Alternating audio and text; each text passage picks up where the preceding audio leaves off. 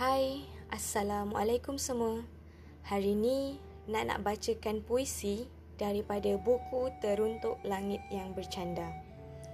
Muka surat 3. Kehadapan rumah yang dipenuhi perabot perangkap bunyi yang saling berbalas sunyi. Tampak seperti mengisi, tapi persis bayang-bayang yang berpura-pura menemani. Yang dikatakan ada penghuni yang bersifat sempurna, bermulut tapi suka diam temangu, ibarat bermain di atas pentas wayang bisu.